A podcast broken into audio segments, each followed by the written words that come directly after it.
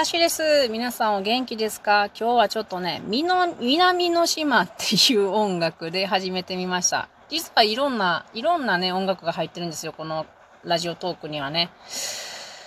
え、さて皆さん、今日は実は私がラジオトークで配信を始めて1周年となります。イエーイ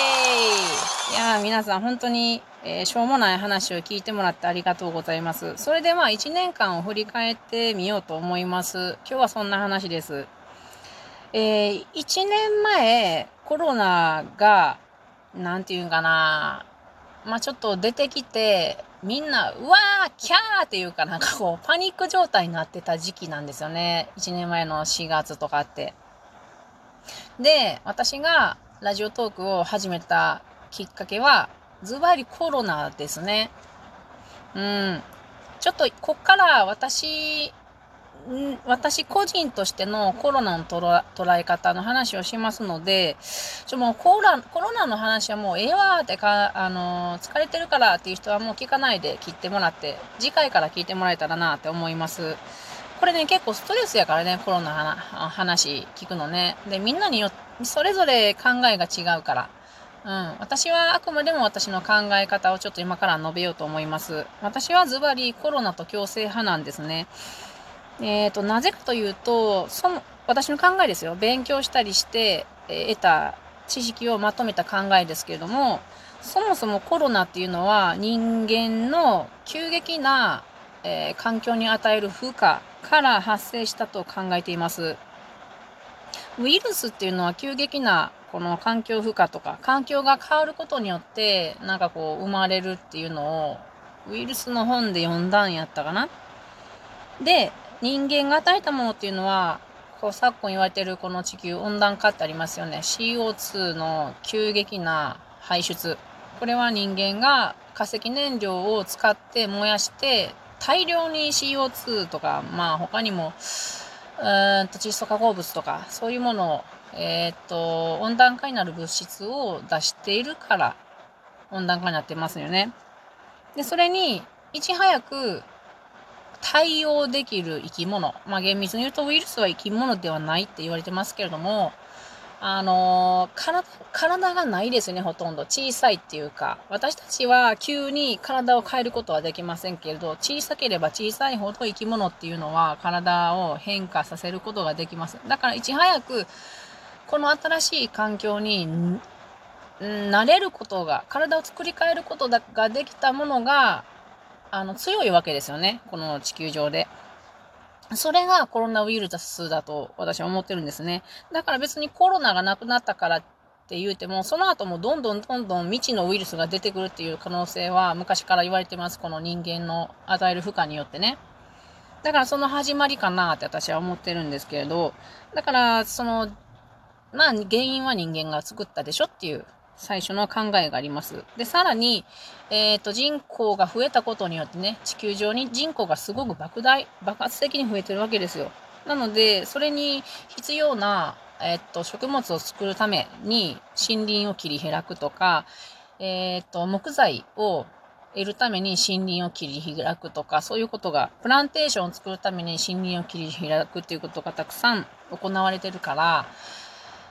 本来やったらコロナを持った、コロナウイルスを持った動物と人間が山で出会うことはなかったかもしれんことを人間が近づいていってるからそこで出会ってしまったと。それが人間に移ったっていう考えもありまして、だから自業自得かなって私は思ってるんですね。反対にコロナはちゃんと環境に早く、いち早く対応して、う、うまくやってる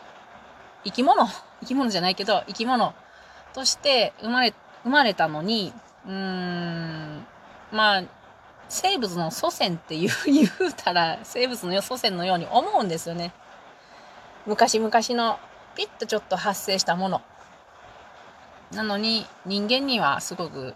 まあ、害が、害があるからということで嫌われてるっていうことでね、ある意味かわいそうやなと思うんですよね。でもまあ、まあ、しゃあないんですけどね。で、だから、あのー、コロナが嫌だったら、化石燃料を使わないようにしましょうっていうのが、私の中では答えなんです。うん。だけど、この1年前ぐらいはですね、みんな知らない未知のウイルスの怖さに、おののいて、パニックになっちゃったんですね。だから、その、例えば、トイレットペーパーの買い占めっていうのがわけわからんけど起こってたり、あれ意味わからんだ。で、あと、マスクの買い占めとかも起こってますよね。これはまあ意味は分かったけれど、でも、あお米とかの買い占めもあったな。で、このマスクの買い占めっていうのが私非常に反応したんですね。なぜなら、マスク、その時のマスクっていうのは不織布、まあ今でもそうなんですけど、不織布のマスクが大量に買い占められて、世の中からなかったわけですよ。この不織布っていうのは、化石燃料原流、えー、材、原料、由来の原料ですよね。つまり、コロナは嫌だけど、化石燃料バンバン使って CO2 増やすで、そしてついでにこんなもん飛んでくやつやし、街中にこういうマスクはいっぱい落ちる。そしてそれは海に流れてマイクロプラスチックになるぜっていうことをみんなが推進してるんやって私は感じてたんです。みんなはそんなこと思ってないけどね。だから結構ね、すごい私はそういう意味でコロナのストレスがあったんです。コロナ自体に関してはストレスがなかったんやけど、みんなの反応が過激すぎて、これどんどん悪くなるやんっていう、まあ、自分の考え。こんなことを、まあ、1話でも話してましたけれども、ボソボソとね。聞かんといて下手やから。なので、あの、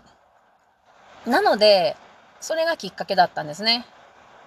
これみんなにちょっと私の考えを世の中に話してみたいなっていうのも、が大きかったです。それともう一つは、もう一つもコロナです。コロナで、いつ、いつ私死ぬかわからんっていうのはすごく染み入りました。うん。今でもいつ死ぬかわからんと思ってます。いつ死んでもいいなとも思ってます。なぜなら私幸せやから。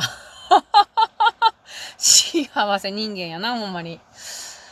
幸せやから。でも、でも、その、どうせいつか死ぬんやったら、実験的に、まあ、それまでは自分の意見って周りに言わなかったんですよね、あんまり。あの、よっぽど気の合う人しか話さなかったです。だって、変人って思われるからね。そういう痛い目、若い頃に会いましたしね。うん、孤立しましたからね。だから、あの、隠れキリシタンのようにそういう考えを持ってたんですけれども、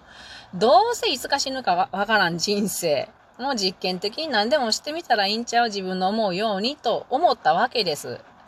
だから、よっしゃ、これあの、ポッドキャストいいな。いや、気になってたから、やってみようと思って始めたのがちょうど1年前の今日です。それから1年経ちました。まあ、変化っていうのは、大きいですね。あの、365日中、200何回したんかな ?289 回目かな今。うん。多分だいたい10日に7日ぐらい、ポッドキャストで話してるっていうことになると思うんですけれども、気持ちがいいですね。自分の言いたいことを、なんかこう、気にせず言うっていうのはね。うん。まあでもあの、私はそのコロナと共生派ですけれども、周りの人の不安を煽ってはいけないっていうのはすごくエチケットとして守ってます。そこは皆さん、あの、安心してください。あの、何が大事かっていうと、みんなの考えはそれぞれあっていいと思うんですよ。うん。絶対あっていいと思う。それやないと不健全みんなが同じ方向に向いてると、それはすごく怖いことになると思うんでね。うん。だけれども、みんなが幸せで、えっ、ー、と、幸せでっていうか、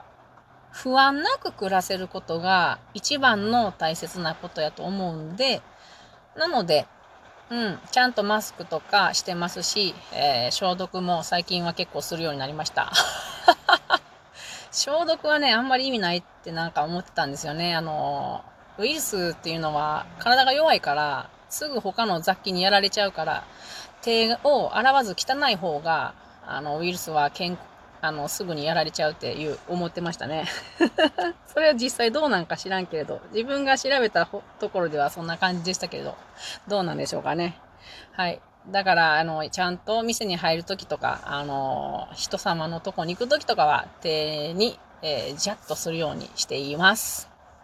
話がそれたけれど、まあそんな感じで、えっ、と、1年が経ちましたね。で、えー、こうやって皆さんが聞いてくださることが嬉しいんやけれど、不思議に思いますね。うーん。なんか、え、え、得るものがあるのかしら私の話からって思いますね。これからも聞いてもらえたら嬉しいですけれども、あ、面白くないなーって思うのは全然聞かなくていいし、面白くないな、この人と思ったらもうすぐに聞いてもらったらいいと思います。無理して聞かないでもらうのが一番私にとっては幸せです。さて、今後の目標ですね。何にも変わりませんけれど、やっぱり皆さんの意見を聞くっていうのはとても面白いと思うんですよ。私いつも一人で喋ってて、時々ペッパーさんが参加してくるのがとっても嬉しいんですけれども、なので、ゲストスピーカーをたくさん募集していきたいなと思います。うん、だから、このラジオトークのアプリを入れてくださってる方は、どなたでも遠隔、遠隔トークができるはずなので、えー、ぜひ、どうしようもないことでもいいし、悩み事とかでもいいので、えー、こんなこと話してあげるよっていう人がいらっしゃったら、ぜひご連絡ください。質問箱とか、あとはウェブ拍手あウェブ拍手を設置してありますので、そちらからご連絡いただけたらと思います。それでは皆さんも少しね、えー、自粛期間ありますけれど、楽しく安らかに行きましょう。ではまたね